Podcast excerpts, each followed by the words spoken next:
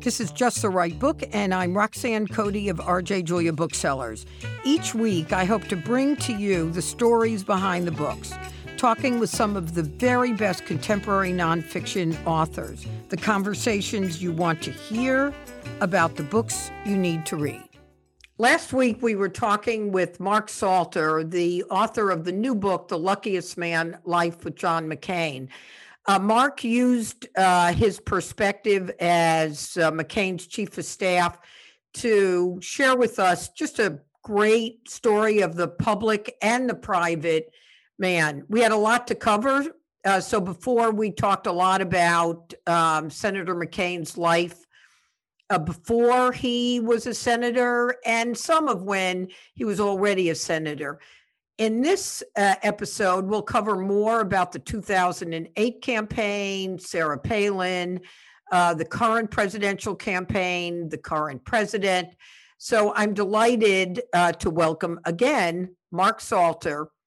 Welcome. And when, when we started talking in 2005 and 2006 about running again, when, when he might have been the early front runner, he, he, he repeatedly raised with me and other advisors, you know, the question, can, can we bottle lightning twice? He was skeptical that, that mm. he could.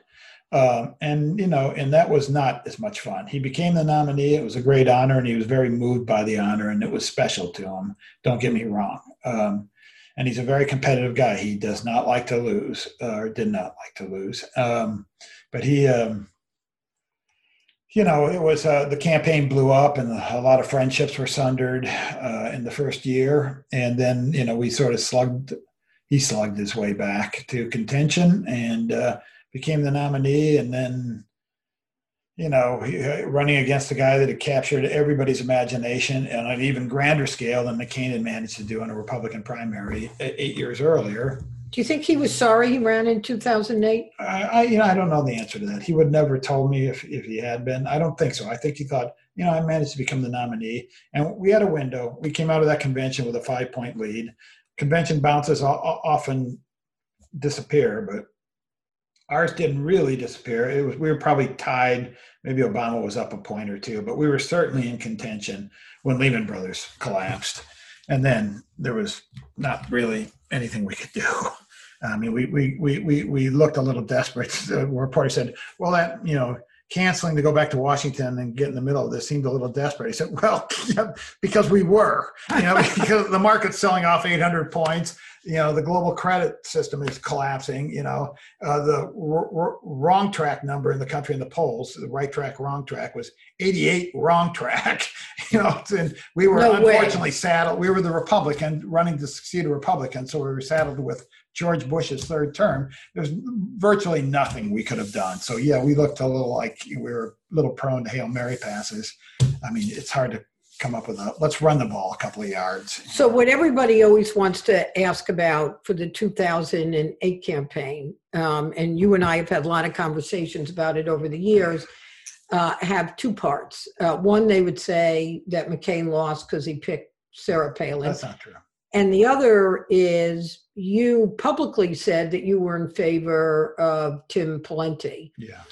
And I wonder if you felt disappointed hmm. uh, that McCain nonetheless went with Sarah Palin. Well, I no, I well, two things. She she didn't cost him the race. Um, uh, we we could have. There's nobody we could have had on the ticket that would have made any difference after Lehman Brothers, um, and she did animate certain Republicans or certain voters, independent voters, who weren't very enthusiastic about voting for McCain. She did cost him some of the you know sort of uh, you know. Uh, center centrist center right independents uh, you know uh, but it, it, kind of a wash at the end of the day. He also felt responsible for putting on the ticket. His reason was not to fire up the base or the or the sort of trump base that we weren't i think really but that we didn't comprehend existed at, at the time.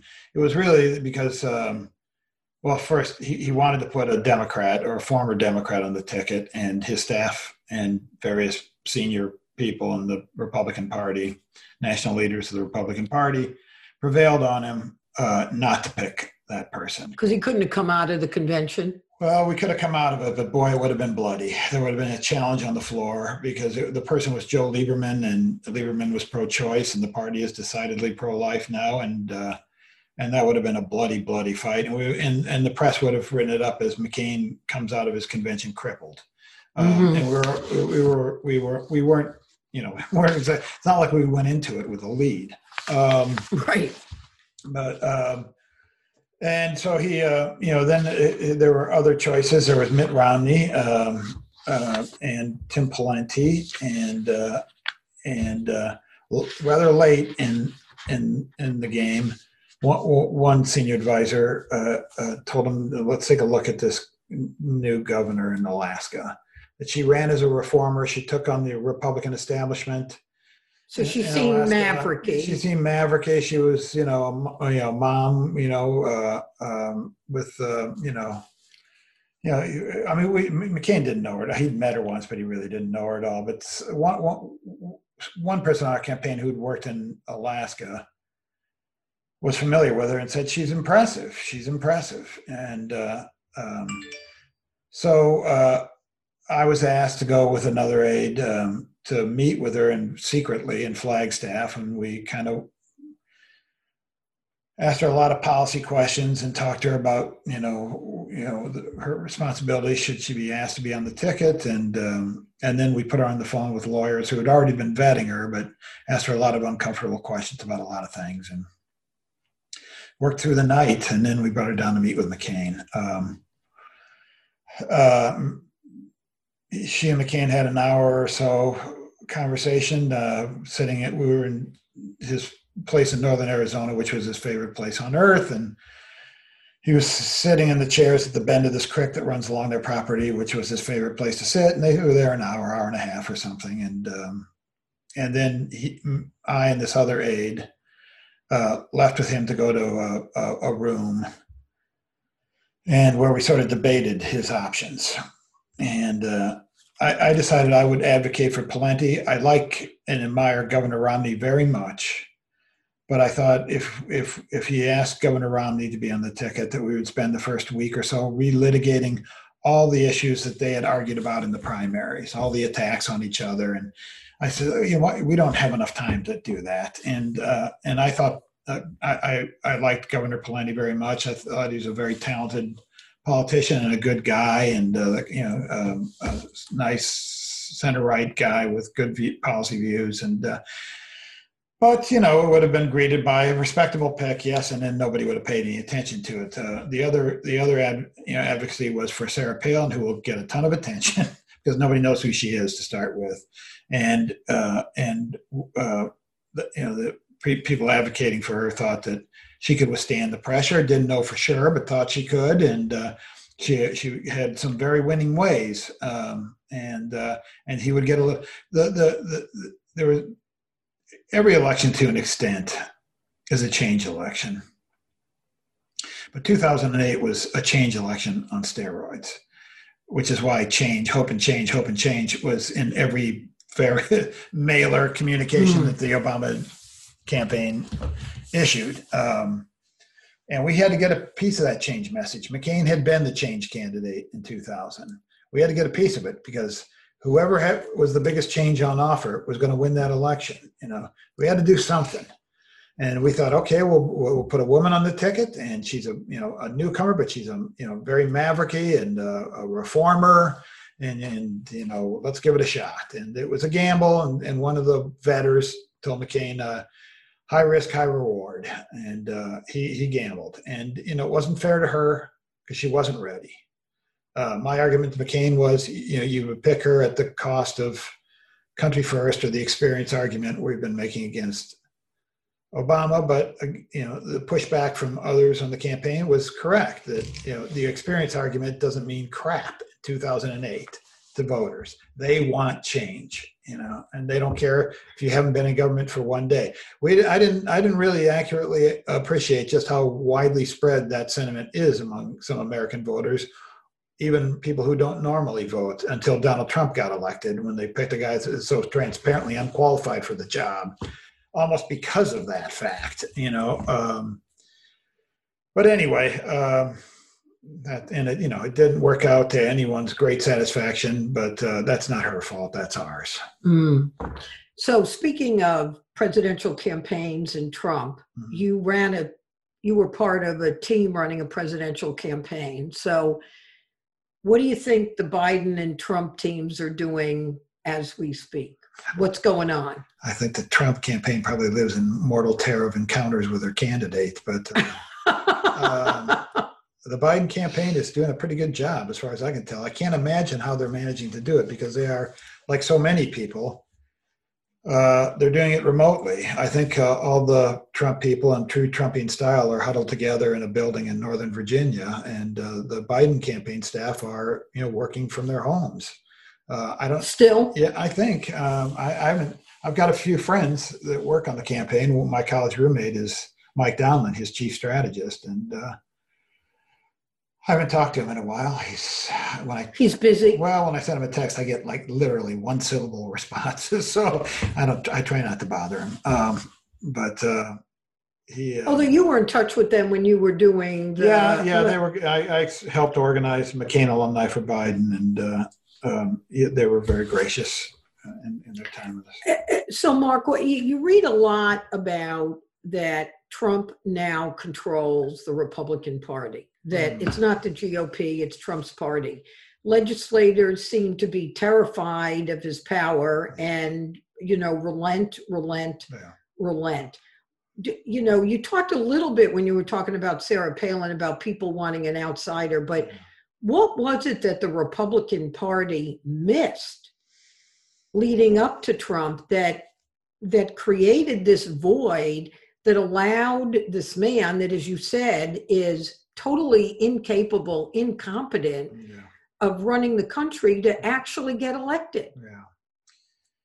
I don't know, Roxanne. Um, I, I think Trump's hold, which is somewhat of a reign of terror over other Republicans, um, will go away when he's gone.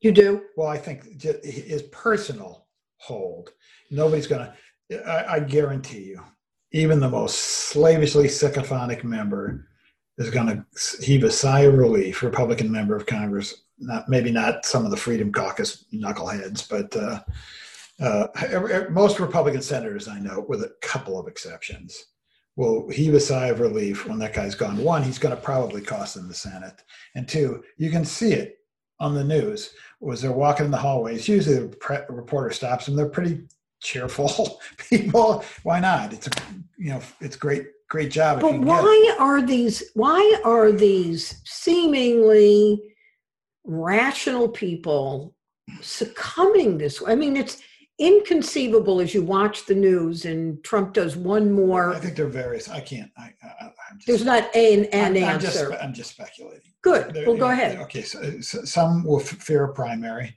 because you know the people oftentimes the fringiest elements in either party they're the ones who show up the most. They show up to every precinct committee meeting. They make themselves a real uh, uh, their presence known. Um, uh, we, we we experienced that in arizona. Mccain always had a problem with about 25% of republican voters the most conservatives and they, they you know they controlled the district.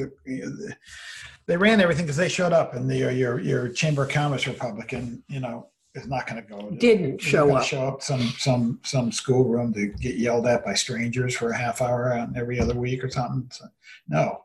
Um but so they, they're worried that you know they get primary and the most uh, energetic and, and reliable votes would be against them in a primary. Others i think probably think well if we work with him or somewhere and let him sign big checks or whatever he does you know we can make him 10% less insane um, we'll control It's not working. at the same time get the judges we want and the regulations cut we want and the tax cuts we want um, and there's you know in some ways that that's happened not they, they haven't managed to keep 10% less insane mind you but they got the tax cuts the tax code they wanted And they're getting the Supreme Court and they're justices. getting and they're getting you know they're getting all sorts of judges. Um, uh, so in some ways that worked out, and I'm sure there are other motives. And in a, in a few cases in the Senate, they may think populism is the way to go. Now there'll be a contest, not for Trump, because he's he's an albatross around their necks now, and they know it. It's probably going to cost him the Senate. And he's been a terrible, terrible, terrible president. Really, right there with uh, Buchanan and Andrew Johnson is maybe the worst mm. presidents we've ever had, maybe the very worst. And he's, I think, in my own opinion, a clear and present danger to this country. He is uh, an antagonist to our allies and a sycophant to our enemies, and that is dangerous business in the world we live in today. Um, and, and as far as I'm concerned, we can't get him out of there fast enough. Um, and you know, Mark, on on that subject of you know bailing on our allies and embracing um, uh, the authoritarians out there, you know, given what that sort of role for the United States had with um, McCain, mm-hmm. what do you think it's going to take to get that back? It's going to be. Um, and, and is something permanently lost? In my own view, to an extent, but in a very different way, I felt the previous administration was negligent uh, overseas, but it was sort of a but there was a benevolence behind it. You know, we should like Syria. We shouldn't be dictating. You know, we shouldn't be but but you know our allies may grumble sometimes about the heavy hand of american leadership but what worries them most is when that hand has completely disappeared yeah and it, the hand got and that's what's the, going the hand on got a little loose uh, in the obama administration trump is an antagonist that's entirely different when american leadership becomes an antagonist yeah. to you that's a very different thing so the world has now had in my opinion eight years of um, not not strong enough American leadership and, and four years of open hostility from the President of the United States. Another four years of Trump, the, the NATO NATO won't exist.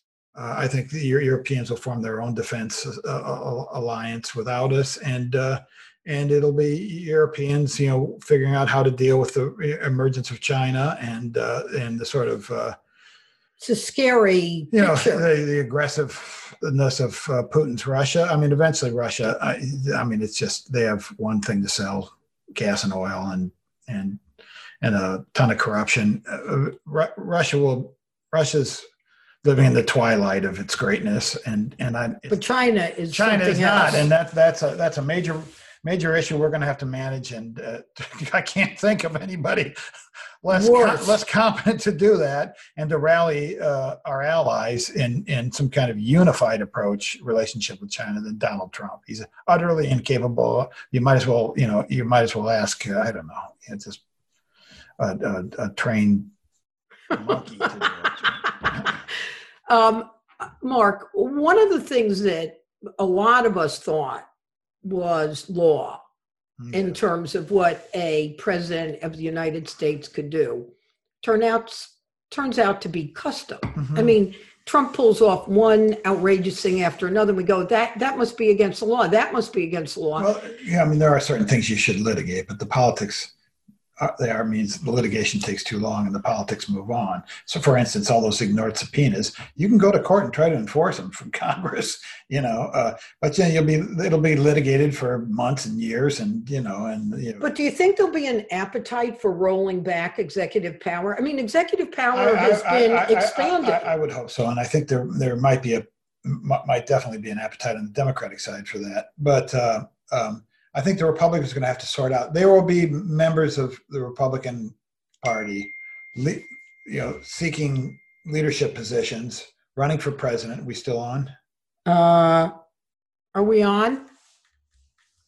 Yeah. We look like we think we're on. Okay. okay. All right. Um, the, who will who will try to do some version some version of Trump's nativism, populism, um, uh, you know, is uh, uh, managed trade or you know protectionism. Uh, they'll try to do some version of it without the crazy tweets, you know, you know, and, yeah. and the you know the obviously insecure, you know, childishness. Yeah, childishness that you know Donald Trump you know exhibits so often. Um, you know, the Josh Hawley or Tom Cotton, they'll they'll beat up immigrants. Uh, they'll they'll they'll they'll make cynical arguments about trade relationships. They'll um, they'll uh, do do all sorts of stuff that's unpleasant, but they'll try to do it in a way that's recognizably normal and not insane. And then there'll be others who will represent something else, I think, and there'll be a battle, and it'll probably go on for more than one election. You know, there'll be a battle. I don't, you know, any party that that that that plans to succeed by discouraging people from voting is not a party with a future. Mm, let's hope. And uh, but well, you know, I, I, I hope I hope I hope there is a center right party with a future in this country because I'm I'm a center center right guy and I believe in it. And and and you don't want the most progressive elements of the Democratic Party in my in my viewpoint yeah. to to take over the great Democratic Party because I think their ideas are kind of nutty at times. But uh, um, having said that, um, um, I, I'm I'm not optimistic about the Republican Party. Demographics are against it. We can't go around telling you know doing all these things to tell people you know we really don't like you you know and we're going to try to stop you from voting and you know you're, you, we look at you as our adversaries and and exist in a country 60% of the high school seniors in the state of arizona today are hispanic Mm. you know they're friends. They've got friends who are being deported you know? You, you that you, those are searing events in the life of a child you know? They're going to remember that. They're going to remember who who did that. Um, it's just crazy. Texas i you know texas looks like it might be a battleground this election but in 10 15 years it's going to be blue. And no republican will ever win a presidential election again. So we've got to either change and, and I hope we don't spend a whole lot of time fighting back against the people that want to take us further down the direction that Donald Trump took us, just being more courteous on Twitter, you know. Um, You know, I know you don't like to speculate on what McCain would say about something that's happening after his death. after his death. Um, and Kevin, my husband, um, said that all during the hearings today. Uh, people on both sides were bringing up McCain's name as, you know, working together with everyone and we don't want to be divisive. Yeah. What do you think about uh, the procedure that they're deciding to vote on? Okay, I personally don't have a problem with the nominee. I, I do have a problem with how it was done, and not that they violated any rule, and it doesn't qualify as court packing. Uh, the, they are the rules as they exist. It's per- perfectly constitutional what Republicans are doing. But four years ago, we denied President Obama his choice of a nominee because we controlled the Senate, and we didn't make the argument that sorry, we control the Senate. We're not gonna we're not gonna confirm your nominee we said we're not going to give your nominee a vote because it's within an election year and we should let the people decide we made that argument a thousand times. John mccain made that argument at the behest of leaders. Lindsey graham made that argument at the behest of leaders. Uh, every republican i know in the senate made that argument. Okay.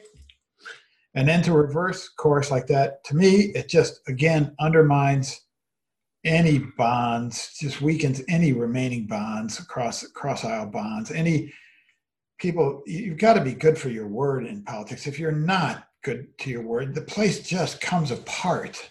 And uh, and so the the way it's been done is what I'm opposed to, and why I would would wouldn't have supported this nominee. Not because I have a problem with six conservative justices on the Supreme Court. I don't. Mm.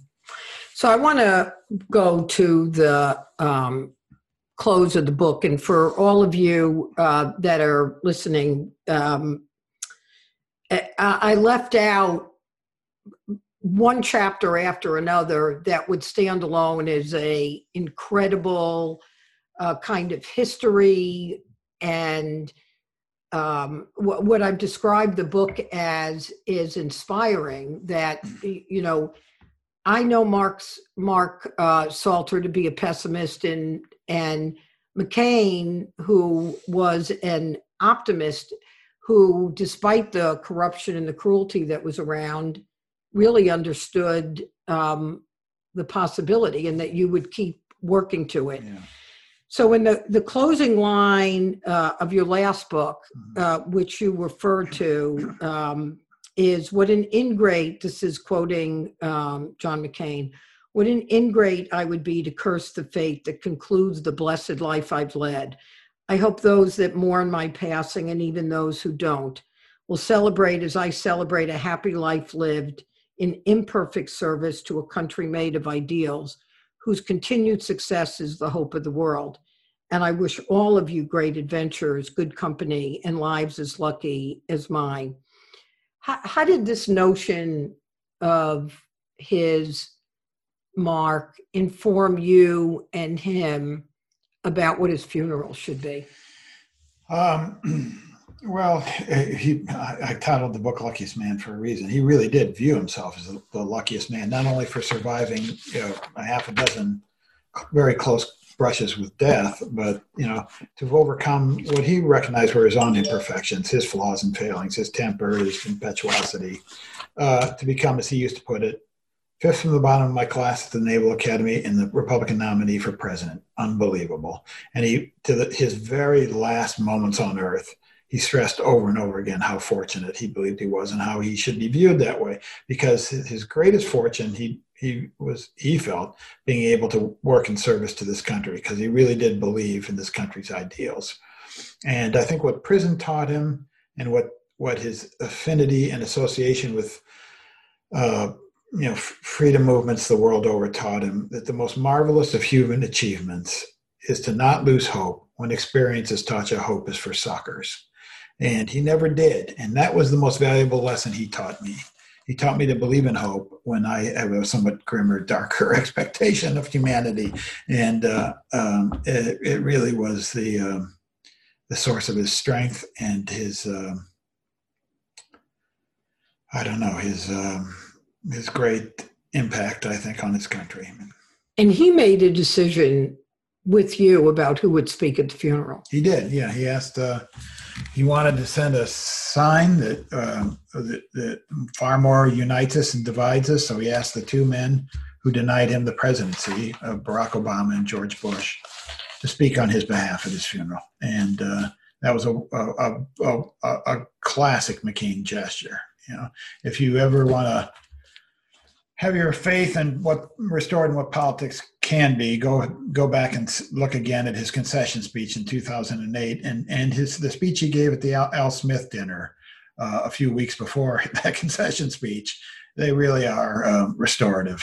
I think they really. Yeah. Are, yeah, and I think for the world, the funeral, in the midst of so much cynicism, yeah. reminded all of us that that was yeah possible. Yes, it did for a um, moment. For a moment, but well, it was yeah, it was quite a moment. It was it was quite a moment, and you know, I we were here in Maine yeah. uh, when you got that call. Yeah. And describe getting that call and. Well, my my uh, uh, we we have a daughter who was in the Peace Corps at the time, and she'd come home for a week. Um, we I'd been shuttling back and forth to Arizona for mo- most of that year, the, his last year.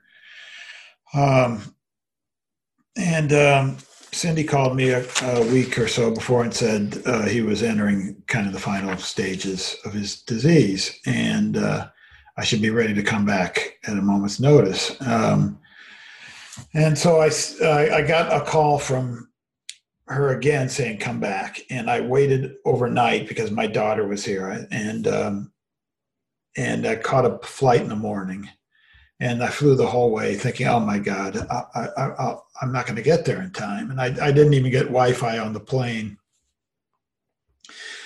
But when I landed, I got a text from Rick Davis, who was there and had been calling me, um, saying he's, he's still hanging in there. And it takes a it takes a few hours to get the rental car and or I think they had somebody pick me up. Uh, but it's about a two-hour drive to their place in northern Arizona. But I did get there in time, and I was I was there to pass. Otherwise, I would have been felt guilty for a long time. But I, I, it was a lovely, peaceful departure from this earth, just the way he would have wanted it. Um, you know, he, he was in a bed on the deck of his home, looking at the place he loved, and um, you know, the Blackhawks that he sort of had a fascination for. One of them flew over him and he, he died a moment later. Um, it was uh, very, very nice.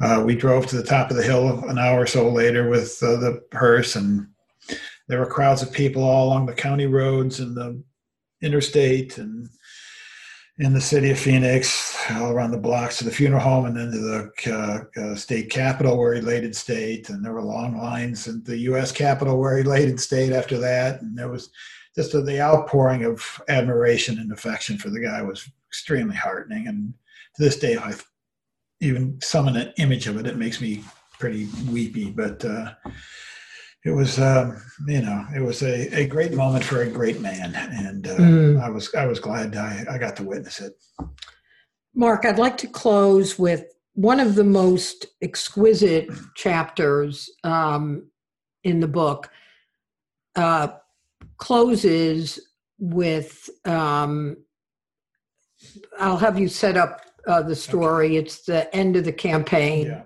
yeah. um, John McCain, as you said, was a voracious reader and a Hemingway fan, yeah. and he pulls out of his briefcase yeah. this sort of torn up copy right. of the Snows of Kilimanjaro. And proceeds to read the whole thing. And it's not a short story, it's more of a, a novella. Yeah, it's a long one. But he read it for an hour. Yeah.